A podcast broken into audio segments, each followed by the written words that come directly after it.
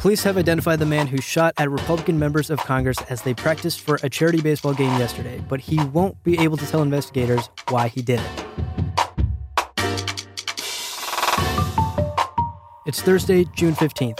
I'm Abu Zafar here with you to recap the biggest news you might have missed. News like the announcement of the 22nd United States Poet Laureate and a massive fire that broke out in a London apartment building, hospitalizing more than 50 people.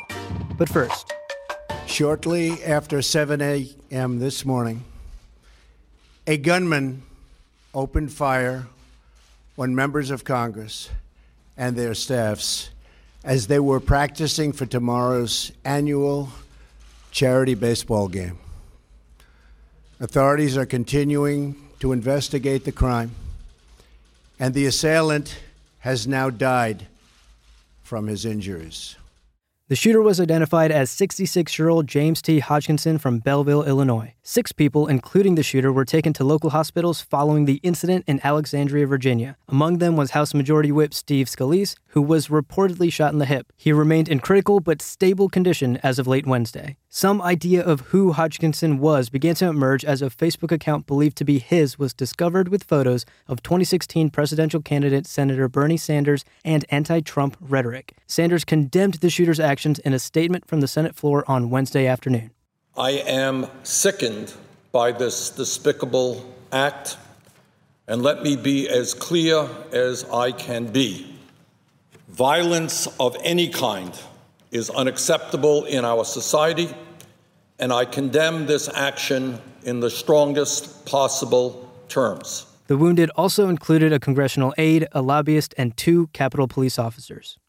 And at least 12 people are dead after a fire broke out in the Grenfell Tower apartment building in London early on Wednesday. The cause of the fire has not yet been determined, but a tenants' rights group had accused building management of neglecting safety concerns in a blog post from 2016. London Mayor Sadiq Khan said the fire calls into question the safety practices for buildings like Grenfell, which was originally built as a public housing project in the early 1970s.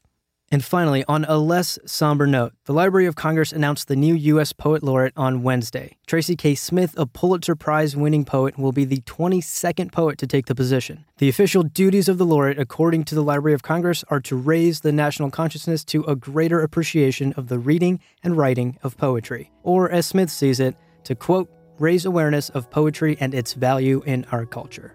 That was your Hot Mic update. For more on all of these stories, visit Mic.com and subscribe to Hot Mic on Apple Podcasts or wherever you get your podcasts. And be sure to check back tomorrow for another update, same time, same place. We leave you today with a short clip of Tracy Smith's poetry.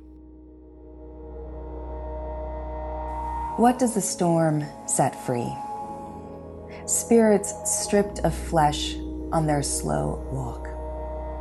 The poor in cities learn when there is no place to lie down, walk. At night, the streets are minefields. Only sirens drown out the cries. If you're being followed, hang on to yourself and run. No, walk.